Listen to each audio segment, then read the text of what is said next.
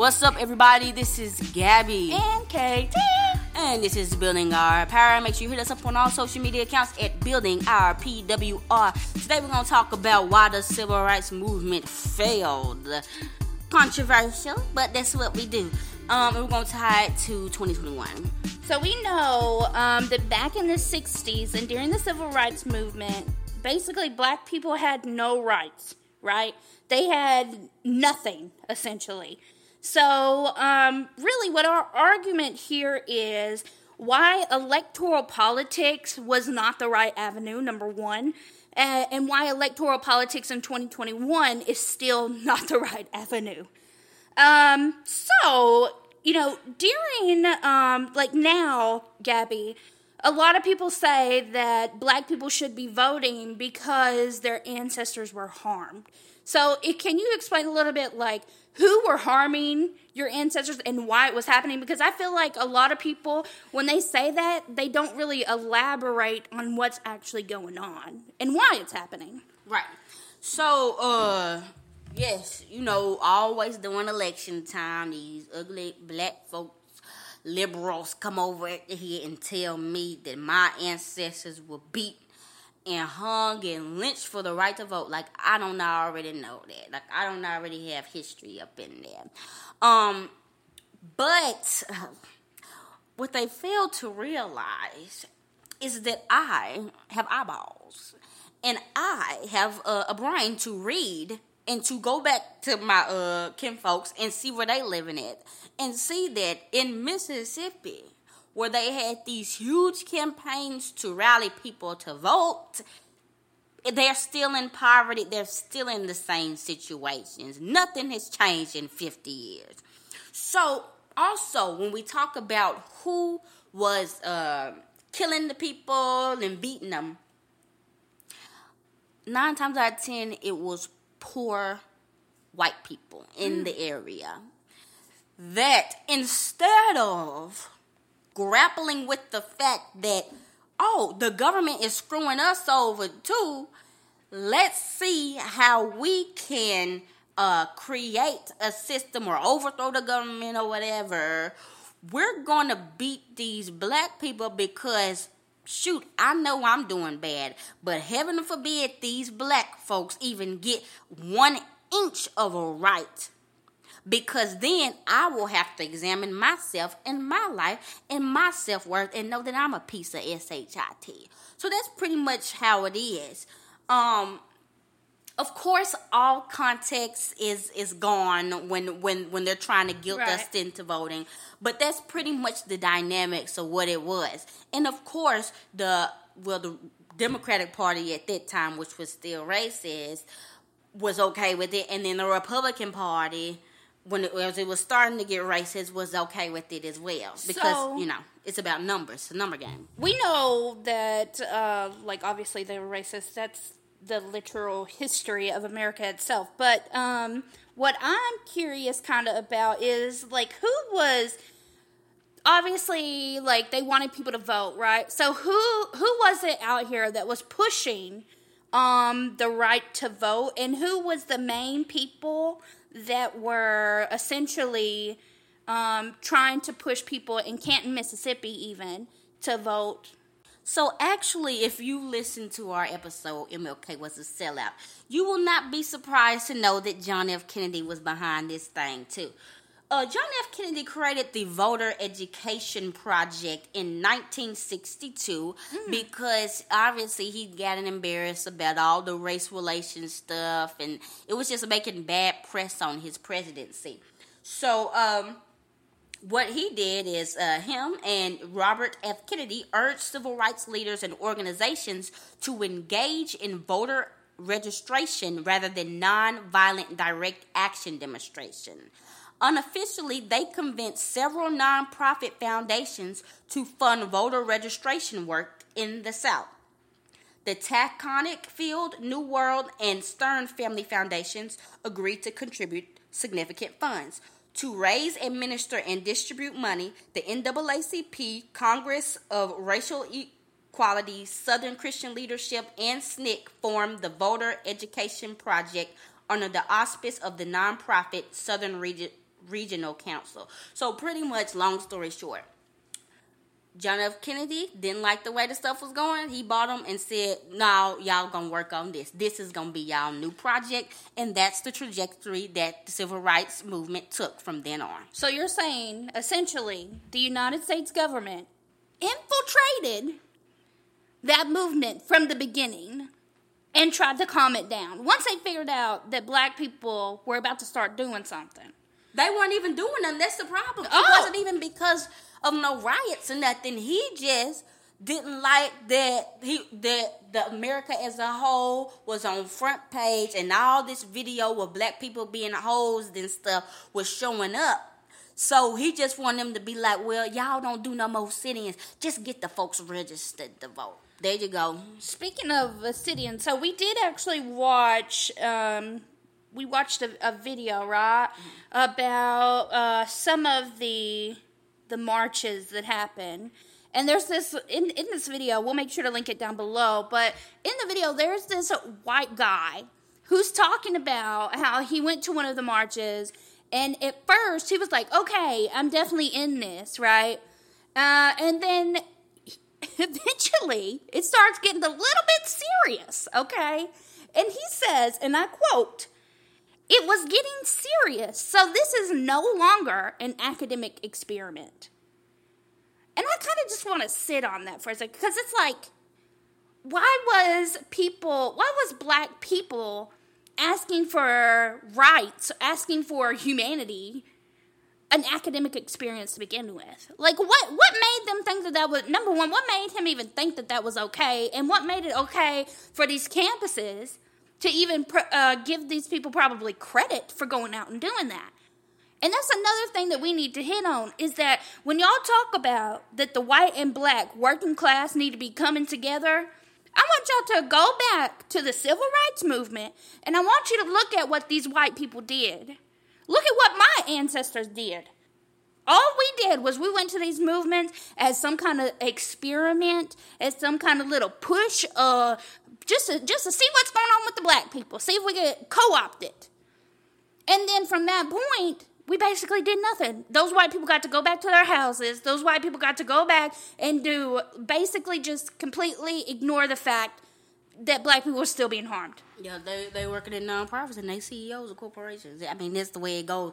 Um, so yes, so now we're coming full circle. So we know now that the U- United States government used voter registration as a way to quell social unrest in the community and control the civil rights leaders. So bam. So why in 2021, knowing this knowledge, would I think, oh yeah, so voting is obviously the way to go because it's worked for us all these years, and obviously there was innocent intention from the jump. So definitely voting is the way to go. No, we're gonna touch on this on another episode, but specifically know this: the Democrats do not care about your plight as a black American or anybody in general. You are a number, and that's the only reason why they're going to Mississippi now to work on the gerrymandering, which Anne Moody was talking about in the 80s, which been going on. Y'all never cared about Mississippi till now, now that you think y'all can turn it blue like Georgia.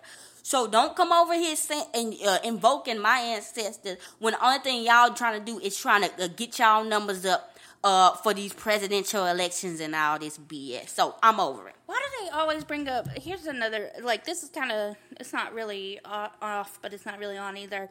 Why do they always bring up like the trauma part of it? You know what I'm saying? Like that right there in of it, of itself is a manipulation tactic. Well, yeah. Like that's a way to like if you had an abuser, an abuser every single time they wanted you to do something. Well, do you remember when blah blah blah? You better go out there and do it. Like that's one of those manipulation tactics. Remember when I beat your ass? You better go out there. Exactly. Like that's so. That in of itself should tell you that number one, you should not be repeating that to people uh, whenever you're trying to ask them to vote. And number two, it should tell you like a clear indication of the propaganda, yeah, the propaganda that's being pushed to you daily in regards to this. So. Definitely, yes.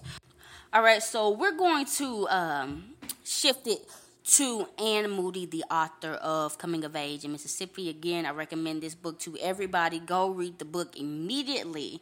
And, you know, she was around during the time of SNCC. She was over there doing the Summer of Freedom, did a lot of organizing. And so she has some quotes on why she thinks the civil rights movement failed, and then we're going to discuss it. Okay, T, go ahead. Yeah, so I'm actually going to be reading a quote from her book, uh, but in order to set the scene for you guys, I just want to give you a little bit of background information. So um, it's June 12th, 1963, and in the driveway outside his home in Jackson, Mississippi, African American civil rights leader Medgar Evers is shot to death by white supremacist Byron D. Beckwith. So um, from here, it goes on, and it's in 1970 something, uh, whenever Anne Moody is writing her book. And this is what she says She says, after Medgar's death, there was a period of confusion. Each black leader and organization in Jackson received threats. They were all told they were, quote, next on the list. Things began to fall apart. The ministers, in particular, didn't want to be next. A number of them took that long promised vacation to Africa or elsewhere. Meanwhile, SNCC and CORE, two organizations that she worked with, became more militant and began to press for more demonstrations. A lot of the young black people wanted to let the whites of Jackson know that even by killing off Medgar, they hadn't touched the real core of the movement. For the NAACP and the older, more conservative groups, however, voter registration had now become number one on the agenda. After the NAACP exerted its influence at a number of strategy meetings, the militants lost. That's crazy to me. But so, you know why they exerted their uh, authority? Because they were getting that VEP money. They the were voter, getting the money. The voter edu- education program money. So there you go and so they quelled what was coming up. They, all right, they never tell you about that. You know what I'm saying? Like whenever they talk about, uh, and this just goes back to what we are saying. If we want to bring it back around to 2021, whenever they talk about uh, why people didn't have the option to vote or what happened when people were trying to get get votes, they don't talk about how the NAACP and the conservative groups focused on voter registration as opposed to actually what was happening within white supremacy. Oh, or they they push voter registration instead of self determination. Exactly. They didn't like when Stokely, Stokely Carmichael was saying Black Power. We have to organize, uh, just pushing Black nationalism. That had to be quelled. No, we're going to play the game in the system. You're going to vote, and then uh, hopefully, I mean, you'll get some change. I don't even think they were promising change. I think they were just saying vote just so you can be a citizen. But they were voting for trash candidates. Everybody was racist. Everybody was in the KKK. So what to, was the point? That's what I. But I mean, that's kind of like how we are now. Joe Biden, just as racist as Donald Trump. I'm voting just so I can say I'm a citizen and I voted. It's the same thing. And that's another thing that we maybe need to hit on even deeper in another episode is that voting is not harm reduction. It's just not. It's not something uh, that we need to push. But anyway, that's for another episode. Okay. On to Anne Moody. All right. So I have another quote uh, for, from her about Martin Luther King. She says, Martin, even Martin Luther King had pushed nonviolence to its very limit. When people here became adjusted, what did he do? He went into Chicago. Then he started going into new areas, doing the same thing, stirring up exactly the same thing. Now, maybe sometimes to do the same thing over and over and over, then what's left behind for the people here? I mean, they're left stuck with it all, organizational wise, technique wise, and everything. So, we'll talk about that. Martin Luther King came to Canton, Mississippi. Like I said, all my family on my mom's side from Canton. Martin Luther King was here. Stokely Carmichael was here. The Big Wigs was in Canton, Mississippi. We've got video I'm going to link. They had droves of young people marching, fired up. Let's go, let's go, let's go. But all they could give them was vote. You get now. You're registered to vote. Okay, bye.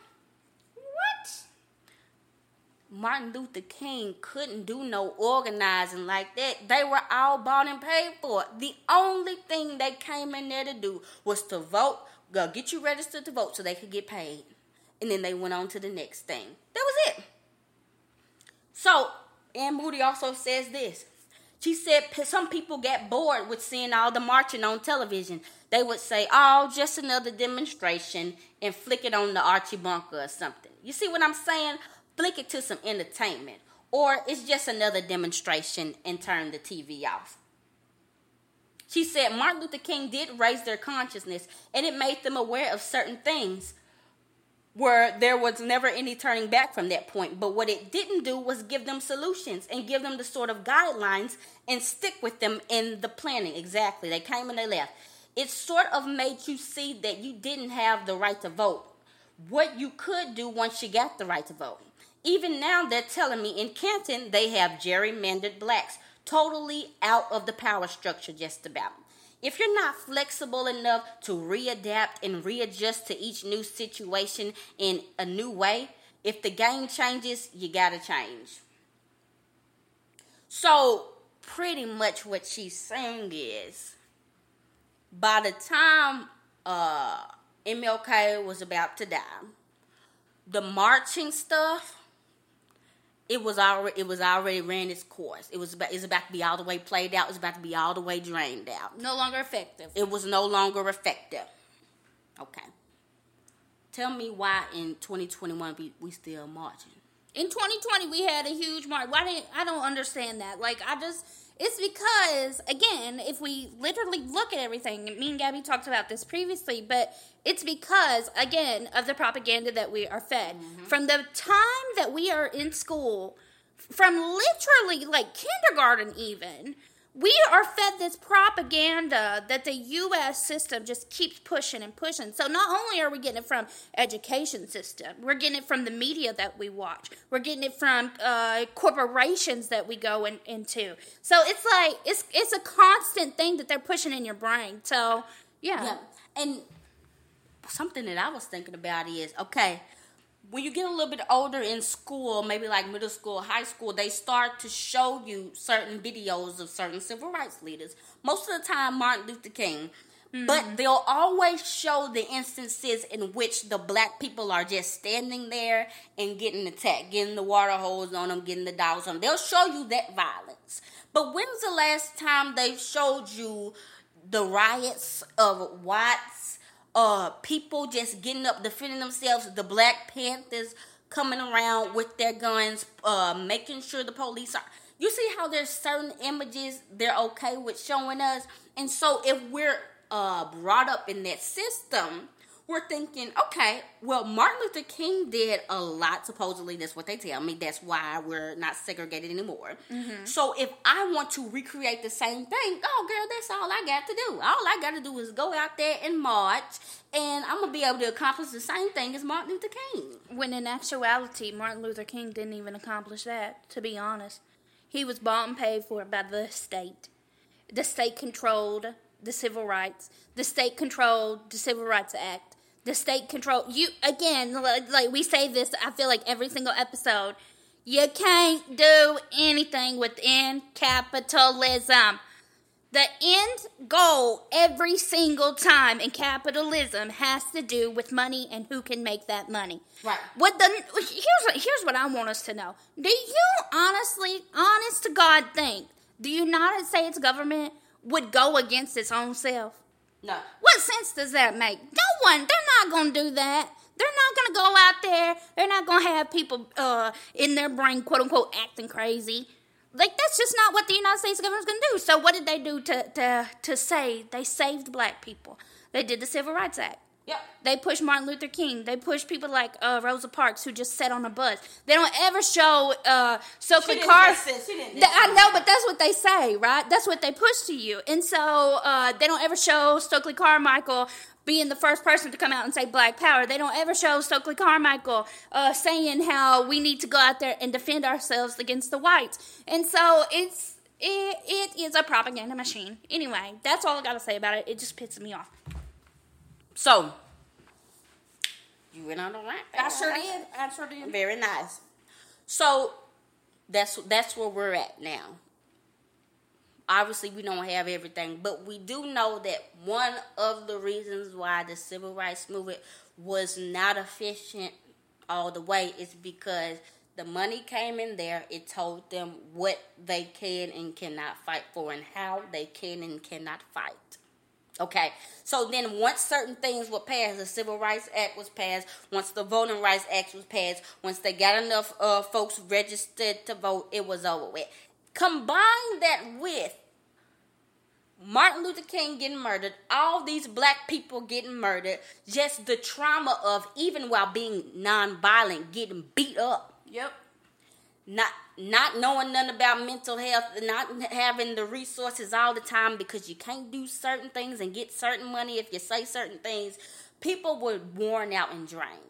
And that's something that Anne Moody was talking about. I saw some SNCC, some woman, I forgot her name, I gotta find it one woman who was leading SNCC at the time died at 25 from exhaustion. Some uh one of the boys that Anne Moody know was at it was 29 years old and died just out of nowhere. That was a stressful movement. And think about it. If you're already going through this type of stress, you've got PTSD, and you realize these folks ain't about no real change and they're complacent with stuff staying the way it is. I see why they I see why some folks just get up and left and didn't worry about it no more. Because they saw the trajectory of this stuff. Yeah. They saw the NAACP weren't finna fight for people in the South to have uh not even livable wages, good wages to, to reduce the racial uh, wealth inequality, to make sure black people are actually treated like equals. They weren't to do that. So why were these people, these kids, going to give their lives to this system for something like that? And then, of course, you had the Black Panthers, and we see what all happened to that. So I can see why the movement dwindled out, especially with the drugs and stuff coming in as well. Yeah, that's so. That's another thing that we want to think about. Yeah, uh, I think that, that, was the last nat, uh, nail in the coffin, to be honest. I think that's another thing we kind of need to think about. Like when we think about history, it's like what no one ever talks about this, but what happened after the civil rights? What happened after? Who was the president? Who what was being pushed? What happened? After that. We got the AIDS epidemic, we got the crack epidemic, we've got uh, more guns coming into the United States. Why? Why, why would that happen? Think about it. Again, the United States government is not going to do anything or allow anything to happen without a purpose. They're just not. So all of these civil rights leaders dies. Then all of a sudden the crack epidemic comes. It starts killing out a bunch of black people they start pushing black people again as this negative thing. Not only are they not allowed to, to literally, they finally got vote, voting rights, but they're not allowed to literally exist anywhere. And if they do, they're going to send people in and fucking drug them. It's just, it's, it's literally been since the beginning of time, y'all. White supremacy, white people fucking shit up. Yeah. But I think the good thing about it now is and I, something that let me add something else to the mix. We know drugs came pretty much wiped out uh, a whole generation of people, traumatized all of us. We were already traumatized, right? So traumatized us some more. So it quelled us for a minute. The '90s came, and then we had hip hop and stuff like that. Black people started to, the celebrities started to make money, so that kind of quelled us a little bit. And now we're here in 20 20. One. One. But I'm saying the 2020s. Okay, yeah. So that's what? That's 60 years from back then? Mm-hmm. Not that long ago. It's not that long ago. But all this stuff has happened, and now we got a new generation of people that's coming up. So bring it on back. I have this information. Why in the world are folks still telling us to vote. Anybody that's telling you to vote is a agent of the state and does not have your interest at heart. They bought and paid for just like them folks in the 60s, especially since we know what's going on now. They might not have known back then, but now we know. That is not going to work. The people that were that had the right idea out of folks that's dead. The ones that said we have to have black power, not even or or communist power, whatever. We have to create our own state. We have to have a revolution. That's the only way that stuff is going to change. They dead now. Those are the ones who had the right idea. So why aren't we doing that? We cannot be fooled again. Where too much time is being lost right now. We wasted too much time. We're getting over the trauma. We going to therapy and all that stuff, but we cannot make the same mistakes. We just can't. So anybody that's pushing for this little stuff back then, anybody that's trying to use these people back here to quell any dissent, that's trying to quell any riots, that's trying to quell any uprising, they are enemies of the state. They're working with white supremacy. They're anti-black and all that stuff. Yep.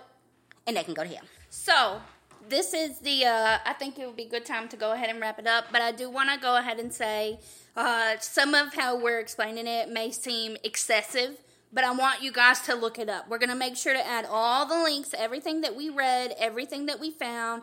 Uh, all of these are reputable sh- uh, resources. This isn't some bullshit uh, website that you'll find online. This is literally like wikipedia.org, and you scroll down to the bottom, and it'll have all your resources, the books we read, things along those lines. So, um, definitely, I appreciate you guys um, hanging out with us today and being on the podcast. Uh, Gabby, do you have anything else you'd like to add? Mm-hmm. This ain't excessive. This is real life. I'm telling you from my own experience. No, I'm not saying excessive in that way. I'm saying excessive in like the way that people may like, ooh, ooh, they they're being conspiracy theorists. Oh no, it's not conspiracy theory because I got the documentary. The crazy thing about it is, it, this stuff, the information is in documentaries. We've seen it, but but again, sometimes it's just piecing all that information, and taking a step back, contextualizing. Yep. And that's sometimes what we got to do because we learned about Juneteenth. We learned that black people were slaves in the 1960s. Sharecropping is slavery. We know this stuff, but then we go on about our lives. Yeah. We got to stay here, contextualize everything, and then move on. So, yeah, it's definitely we not. We got to be. Uh and you know that's what we're here for right? That's what gabby and i are here for. We're here to build our power and continue on with educating people in regards to what happened and is what is still happening now. Exactly. Okay. And then of course the uh the option and uh, the answer, in my opinion, is a communist society with white people who want to act right and all that stuff. So, uh, thank you again, everybody, for listening. Of course, you know we got a part two. There's so much stuff we can talk about. There's so much stuff that we need to get into. Uh, and we'll do that on another, another episode. But thank you for listening to this one. You can hit us up at Building our PWR. Hit up KT at KT underscore does art. And hit me up at Gab Beats Music. This has been Gabby. And KT. And this is Building Our Power.